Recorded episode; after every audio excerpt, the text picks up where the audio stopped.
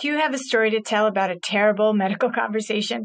I want to hear from you. Please email me at Christine at ChristineMeyerMD.com. I can't wait for you to tell me more.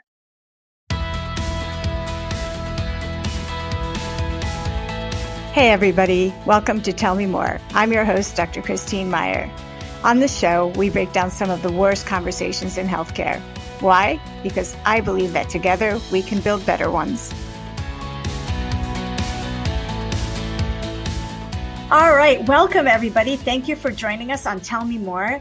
Today's guest, Kim, has a pretty incredible, disturbing, but ultimately happy story there are so many aspects to it that I think illustrate the importance of good communication between healthcare providers and their patients. Sadly, we're going to talk about some bad communication and how that could really lead to, you know, not just unnecessary pain and medication and anxiety, but, uh, you know, ultimately threaten someone's life. And then we'll also end on a happy note and talk about doctors who get it right. So without any further blah, blah from me, Kim, welcome to the show. Thank you so much for being here and being will- willing to share your story with us. Thank you so much for having me. All right. So without telling the whole story in one sentence, because it's so important, I want to highlight every piece. So just tell me 11 years ago, what was going on that, that made you seek medical attention? Sure. So I, I basically woke up one morning with a headache and I, I'm a, a very healthy person. I've had maybe at that point in my life had maybe a half a dozen headaches in my life, mostly related to college finals, but I, it was very unlike me to have a headache. So I knew something was, was a little off. Took the, you know, traditional ibuprofen, no relief. And, you know, it, it would maybe get a little better, but the headache never actually went away for months.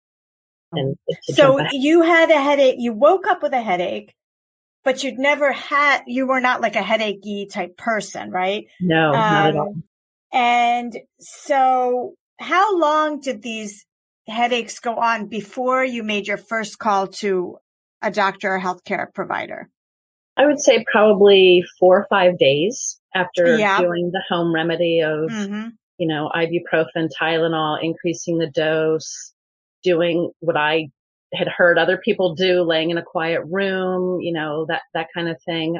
And, and after, after a few days, I knew that something was a little, little off. I had spent seven years of my life as a, as an ambulance EMT.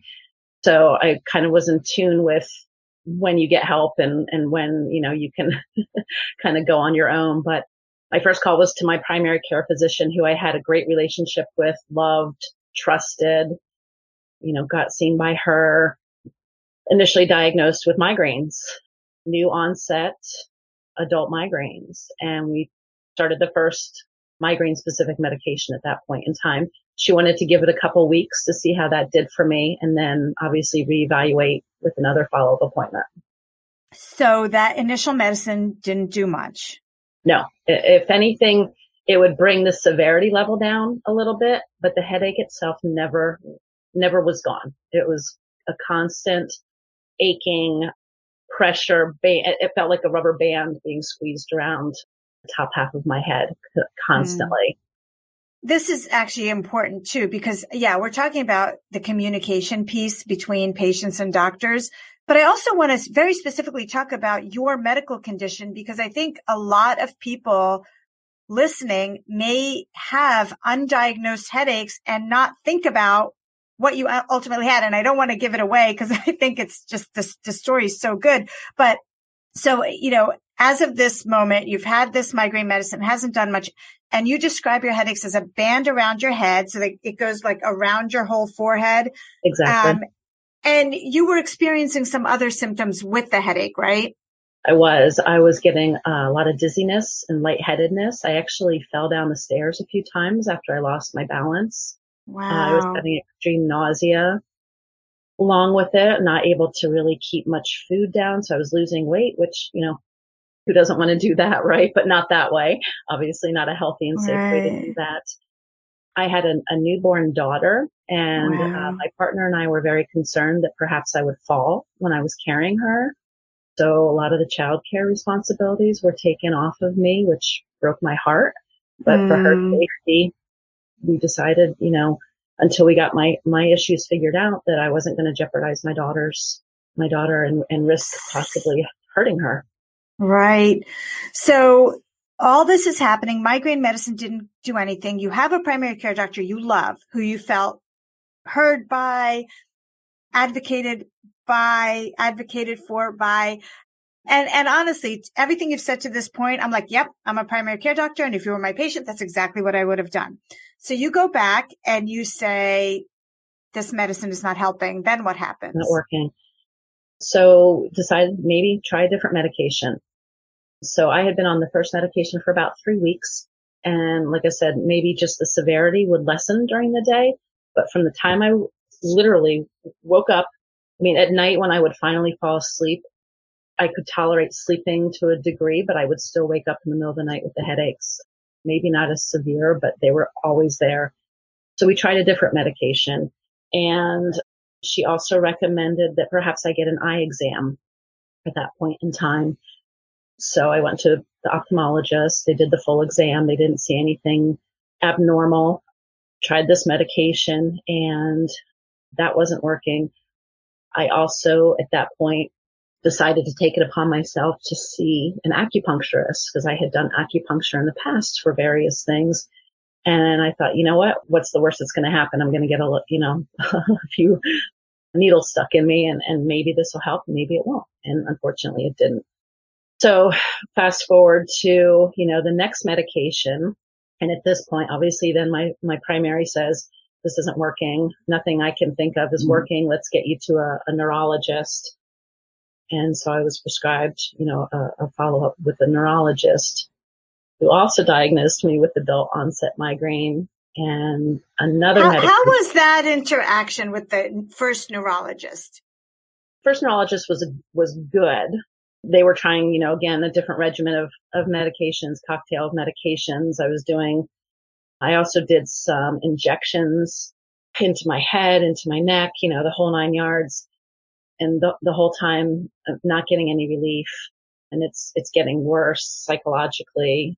I mean, I'm not sleeping well now. I'm still losing weight. I'm not able to care for my kids, my daughter, excuse me. And you know, it's, it, it's getting extremely frustrating.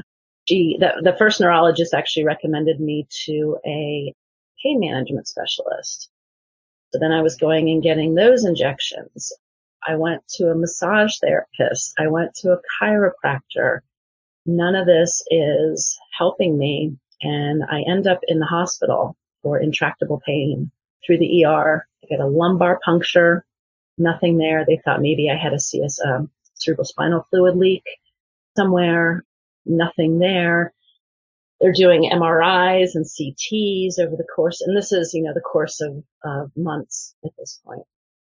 So uh, this is always imaging of your brain or your head, right? Yeah, they did. They did the. They did rule out that I didn't have any type of tumor or lesion in my brain at that point in time, which obviously thrilled about but we still don't have an answer. Still right, don't have right, right. I'm, I'm still just miserable at work. I can't concentrate and it, it got really dark.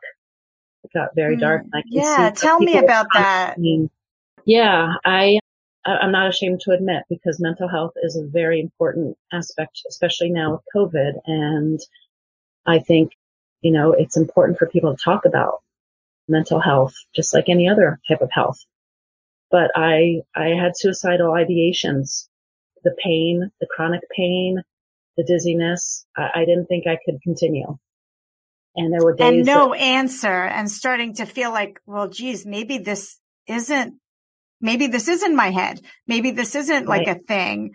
Right. So you start to doubt your own doubting symptoms. Myself. I'm doubting everything at this point mm. in time and I am a mess. I mean, mm-hmm not sleeping, not eating, you know, a, a zombie, constant pain. I would, you know, go to work. I would have, I, I, worked in an office by myself at that point in time. I would turn the lights off during the day if I wasn't seeing a client. I, you know, I would lay down on the floor. I mean, it was, it was no way to live. It was, it was a miserable existence. And there were times. So how that, many months from when you first made the call to your primary to when you ended up in the ER? How much time had passed? Uh, I would think about four, about four months at this point in time. So I go to the, so, yeah, I go to the ER and lumbar puncture, nothing. They admit me for pain control. Mm-hmm. Okay. So you get admitted. This is the first time you've actually been an inpatient in the hospital. Correct. And in that admission, you meet a second neurologist. Is that right? That is. So this was the hospital neurologist who's rounding yep. on mm-hmm. patients.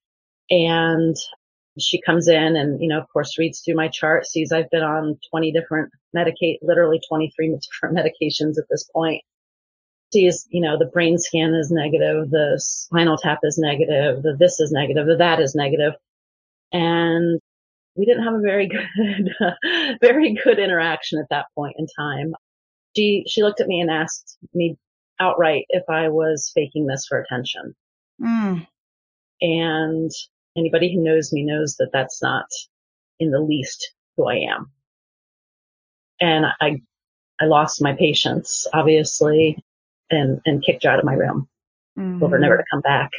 And prior to this, actually, I had asked her if there was a way that we could get a CT scan of my entire upper body just mm-hmm. to make sure. And she told me that she was a doctor and that she would make the decision on what scan I needed and that I was the patient and I just needed to, to listen to what she said. And then that's wow. when she asked me if I was faking this. Mm. So I'm putting my doctor hat back on. It sucks because we do stigmatize patients totally, right?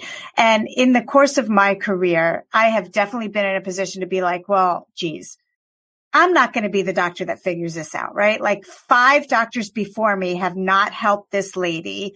They've done everything I would do, but you know, in the back of my head, like just between you and I, maybe not everything, but like sort of most everything, right? But there's no way, even if all this is going on in the back of my brain, that I would look at a patient and have the balls to literally say to them, are you faking? Like I can't imagine that. So she had so much confidence that there was nothing wrong with it. She flat out said that. Yeah. And she obviously got herself kicked off your case.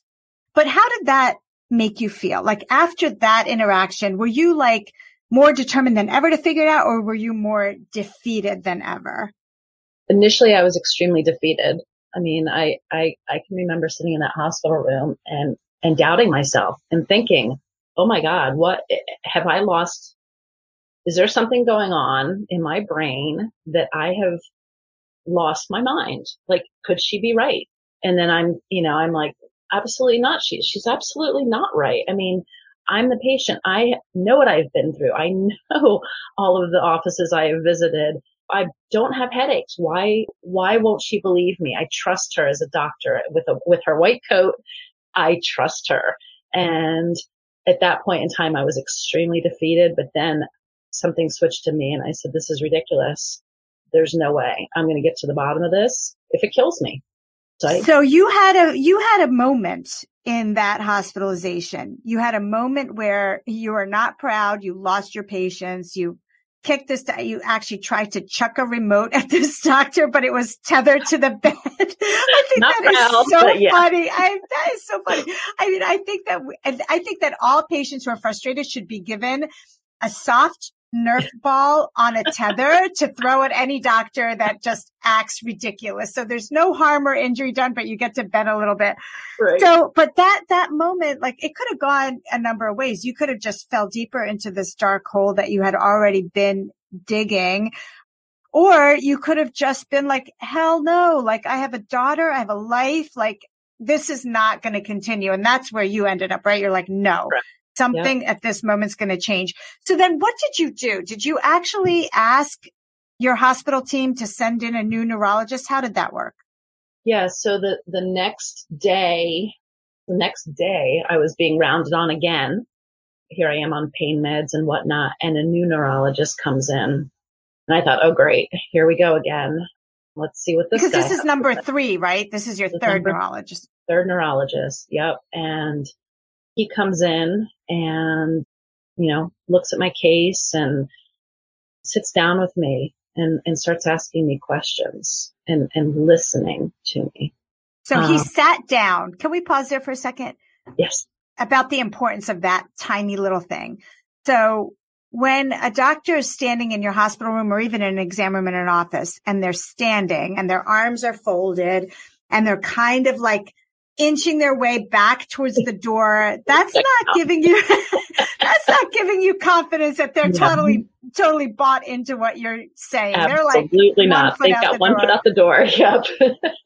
but this doctor, like, obviously it's busy. It's a hospital. He's like, no, I need to dial in here. Yep. Nice. Sits down face that. to face with me. And, and what, what kind of questions did he ask you that were there questions that you hadn't been asked before? There were a few questions that he had asked me. For example, what I was doing the, the months leading up to the onset of the headaches. Had I been in a car accident? Had I been, you know, bumped or, or jostled or anything of that nature? And it turns out that I was playing in an adult soccer league. Didn't think anything of it at the time. And, you know, I told him that. I said, well, you know, I, I play soccer. And he kind of sat and scratched his head and he said, do you ever head the ball? And I said, a couple times. I try not to, but you know, I, I have in the past. And then he said, have you ever had a neck MRI? And I started crying because at that point I had already asked several other practitioners, should I be getting a neck MRI? Could this have anything to do with my neck? And everybody said, no, no, no, this is your head. This is migraines. And he said, you know, what's the worst that's going to happen? You have a, a copay for a, an MRI and, you know, if it doesn't show anything, it doesn't show anything. Within an hour, I'm on the table getting an MRI. Within two hours, he's back at my bedside. I have C456 displacement. And he said, I think this is the cause of your headaches. Wow. So pause. Okay. So you, cause you had said to the first, well, the second neurologist, the first neurologist in the hospital, you had said, can I please have a, you didn't say neck MRI per se, or maybe you did, but you basically indicated like from my head on down, you literally said like, could there be something in this upper body region? Mm-hmm. And she said, absolutely not. And to be fair to, you know, other doctors, like, were you, did you ever complain of neck pain no, in this whole thing? Didn't. You didn't have any neck I pain. I didn't have neck pain. No. Oh my God. And no what about like, like numbness or tingling in your arms, weakness? Nothing. No, other, I mean, other than just being weak from, you know, not sleeping, not eating and, and dizzy, but I had no other weakness, no other neurological symptoms that would have indicated something. So yes, wow. I, I, guess it was fair for that, for them not to, to think of that. But at that point, after, you know, five months now, right, exactly. different medications, exactly. We're going to throw the book at you and whatever yes. sticks that's right. We miss it, we miss it, but maybe we'll catch something kind of thing. Right. Because, you know, I always think this to myself when I'm, you know, trying to run through what could possibly go on with a patient. Like, not every patient reads the medical textbook chapter, you know, on C5, C6 displacement, right? And goes, this is what you're supposed to have. And this is what I'm going to present with. You know, patients present with things in all kinds of weird ways. And we have to, you know, think outside the box sometimes. I just want to ask you about exams, Kim. So tell me about that. Just tell me how doctors were performing exams on you as they were evaluating you for these headaches.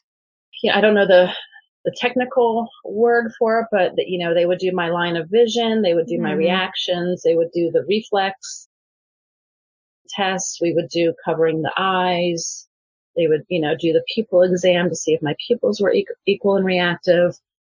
They were doing, you know, pressure, touching, you know, that kind of thing. Did, did the newest neurologist, the one who ultimately ordered the MRI, did he do anything different on the exam or detect anything different besides just his history taking that led him to believe this may have something to do with your neck? No, nothing, nothing that jumped out at me at that time of anything different than anybody else had done. Wow. All right. So pause again.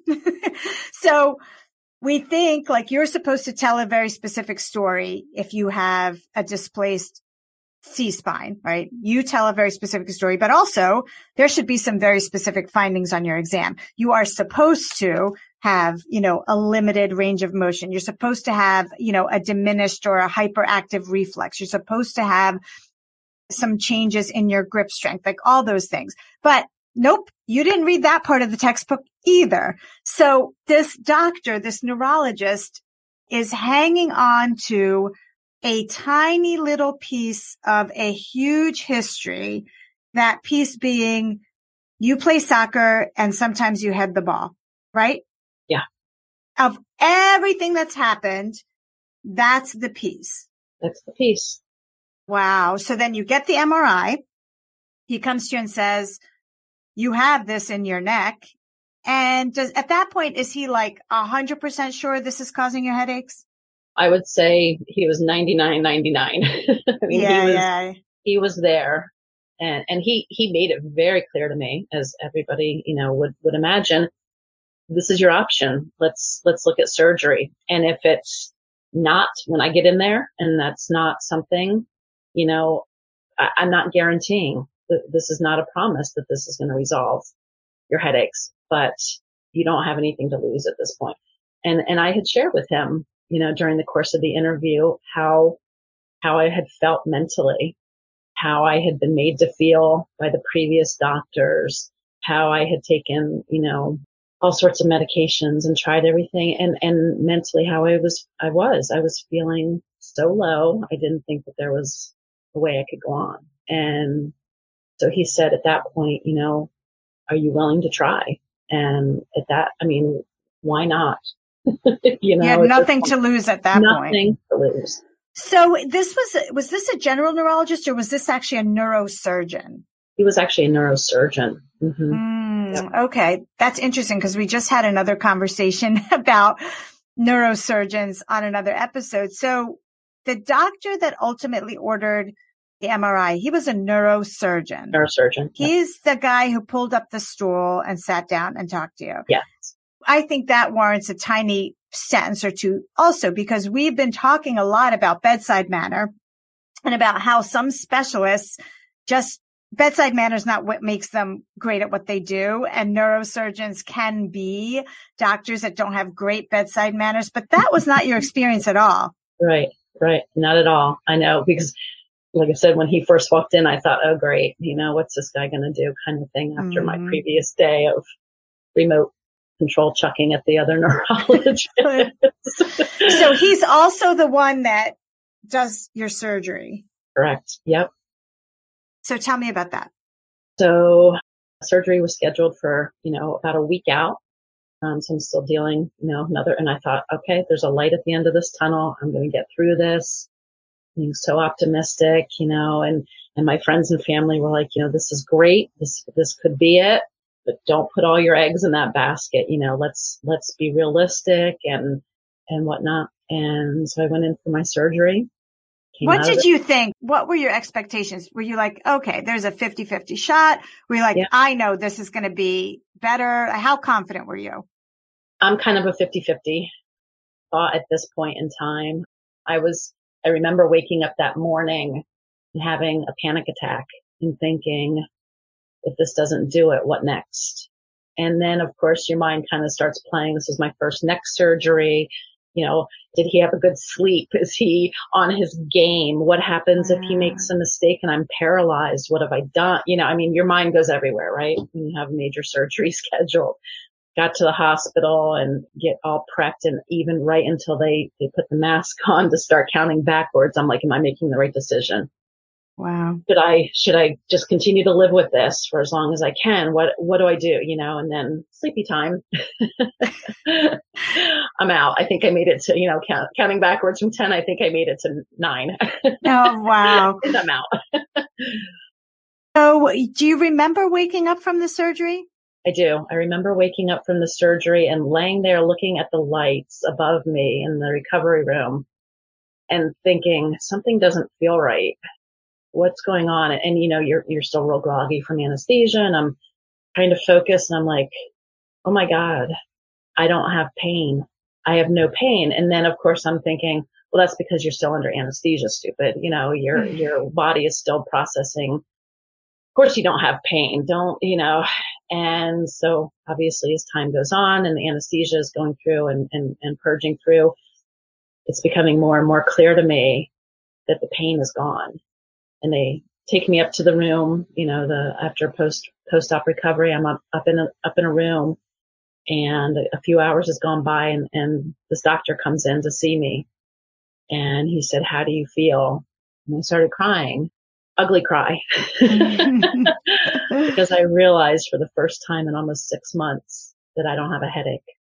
Wow. And it was an experience I, I really can't put words to that I was finally pain free and mm. the relief, the overwhelming relief psychologically and physically was something I, I can't even explain just how amazing.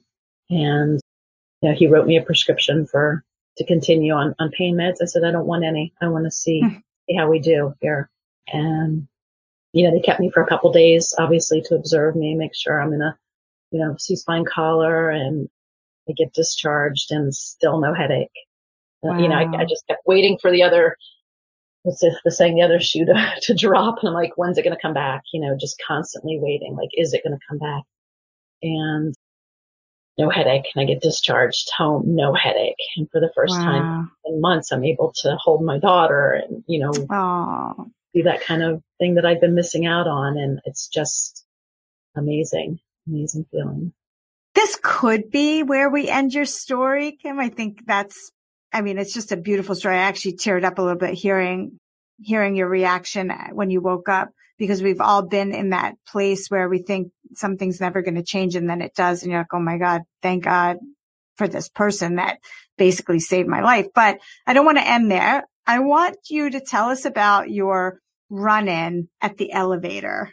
Yeah. So post op, I'm scheduled to go see the surgeon and I'm walking into the hospital, getting ready to go up to, you know, the, the office space to see him and I'm getting onto the elevator and who comes onto the elevator but neurologist number two, the one who I had had my little situation with. and here I am in my C collar and, and she looks at me and kind of, you know, gives me a, I know you kind of look. I thought, you know, I can, I can sit here and be silent or I can do something and I'm going to do something. And I said, do you remember me? And she kind of looked at me and then it kind of clicked on her who I was. And I said, you remember I asked you for a, a C-spine MRI or a, a scan of my neck? And she said, yeah, you didn't need one. I said, really?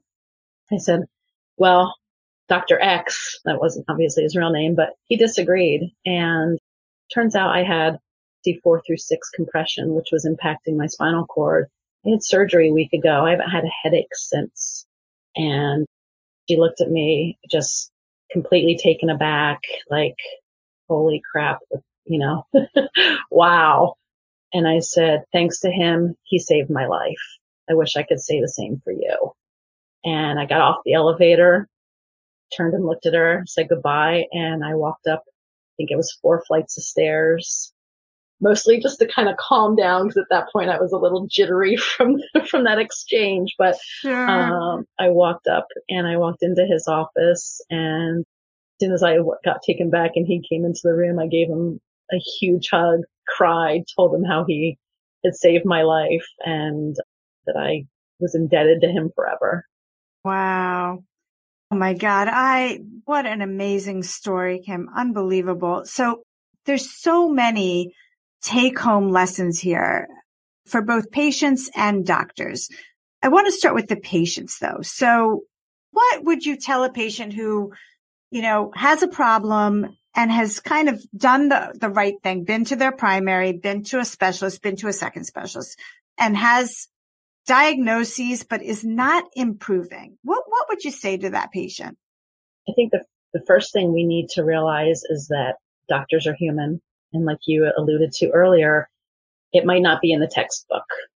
There might be a chapter that maybe, you know, you, you went to med school and maybe, maybe you slept in a little bit that morning and missed part of, part of something, just, you know, a symptom course or something.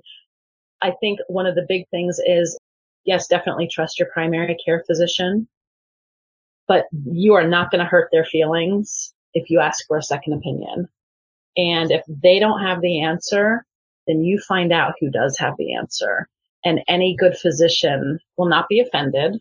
They will not be taking this personally like, well, you should trust me. I'm your doctor. Everybody is in this together. We're all a team for our healthcare and, and you need to advocate for yourself. Don't be afraid to ask for a second, a third opinion.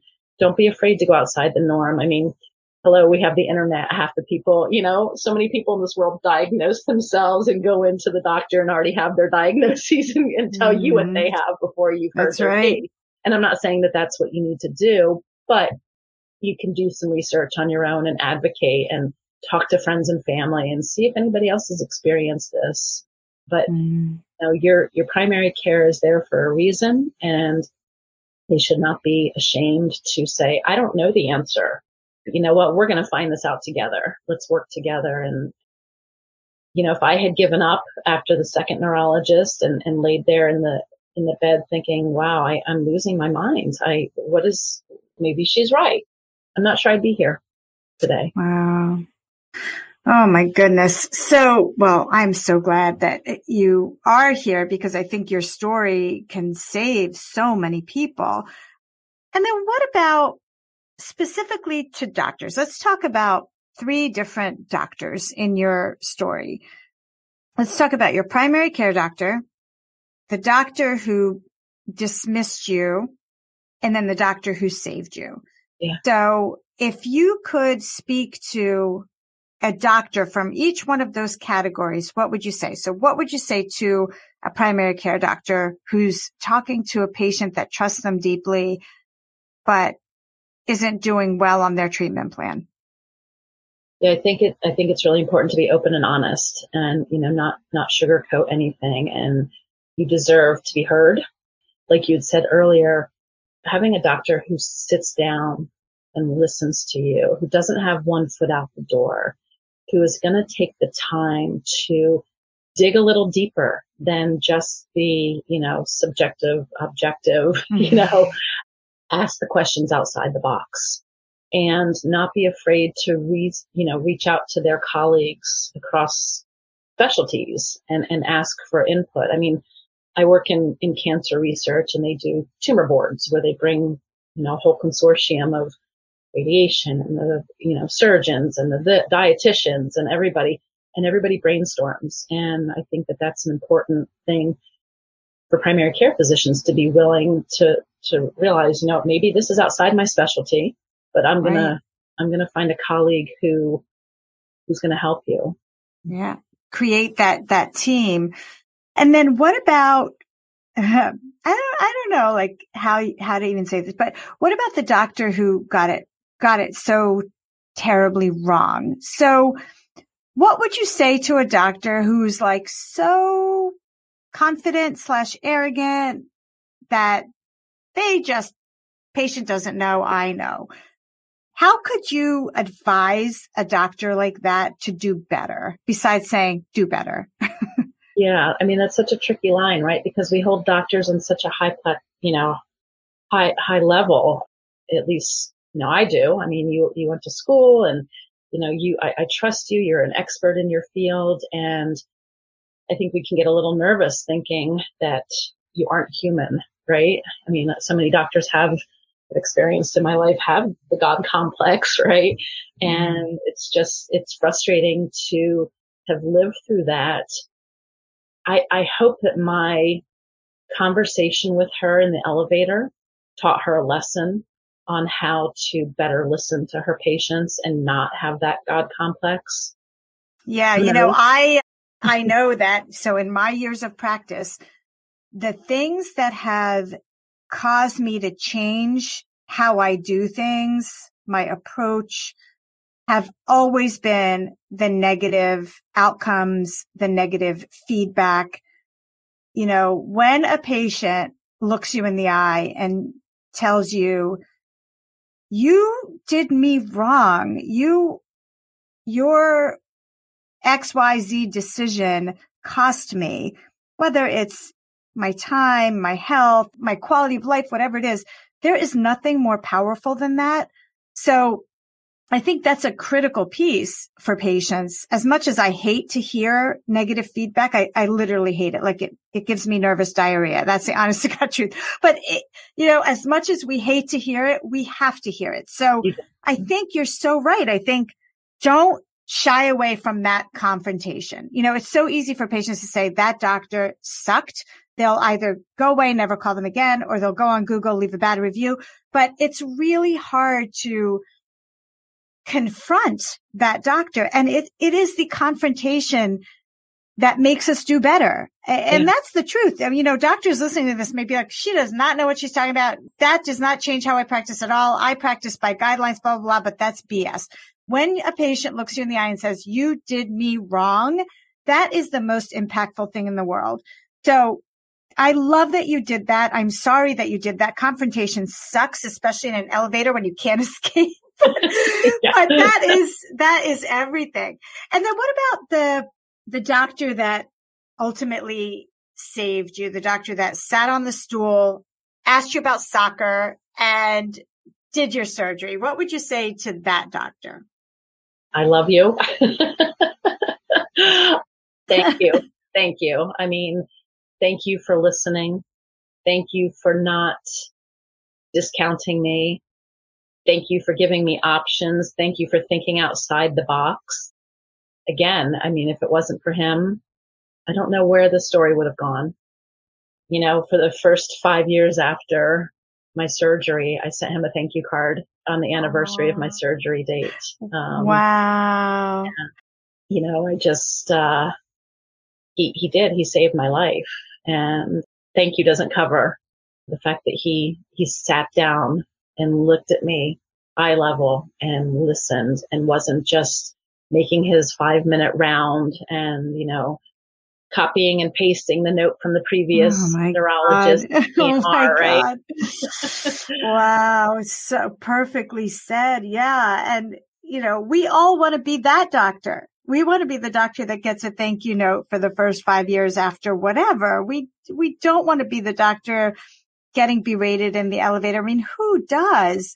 And it's only through stories like yours that we doctors can become those doctors that are opening the thank you card, not getting beaten up in the elevator. So just to recap, Kim, I mean, I think first of all, patients know their bodies, right? So when you're a person and you go to bed and you wake up with something that you didn't have the day before, there's something wrong, right? And then second lesson is, yeah, start with your primary care doctor who is, should be your greatest advocate. And you know you have the right primary care doctor when they know when to say, I don't know, and I'm going to gather around a team to help us get it right. And then know when, despite all these best efforts, things aren't going right. And you have to ask for yourself. You have to advocate for yourself and say, Hey, I think I should have this test and then know when to chuck the tethered remote figuratively, not literally at the wrong person. Uh-huh. But then also, you know, just knowing when to put your life literally in the hands of the doctor you trust because you didn't have to have that surgery you have been so burned by the process so far that, you know, it wouldn't be unreasonable for you to go, why should I trust this doctor? You know, but you did. And ultimately your trust in that doctor is what changed your life. So, you know, sometimes we have to put behind us the negative experiences to make room for a level of trust that's necessary to get better. Those are all just so important lessons that so many people could take from your story. Are there any kind of final thoughts, leaving words that you want to end and leave our audience with? You know, I, th- I think you've, you've hit it all. You have to listen to your body. you know your body best. You have to advocate for yourself and you have to make sure that you have the right team in place. And that starts with primary care. I love that. Thank you so much, Kim. I mean, I certainly have learned so many lessons from your story as a primary care doctor and as a doctor who never wants to be on the receiving end of a remote control in the elevator. I promise if I, I see you at the office, I won't throw anything at you. I appreciate your time so much. For everybody listening, Kim's story really can be, you know, we talked about headaches and, and the cervical spine, but this really could be applied to so many different problems and diagnoses and specialists. So take a look at your team and make sure that you are being heard. If not, advocate for yourself. And as always, if you have a story that you think would help us better understand the conversations we have with our doctors and our patients, please reach out to me. I want to hear your story. Kim, again, thank you so much. I appreciate your time. I hope that we can reconnect sometime and just kind of catch up on how you're doing. Thanks, everybody, and I will catch you on the next episode of Tell Me More. Thank you so much for listening. Are you ready to join our conversation? Just go to Facebook and search Christine Meyer MD. Follow us to join 14,000 other people committed to creating better conversations in healthcare.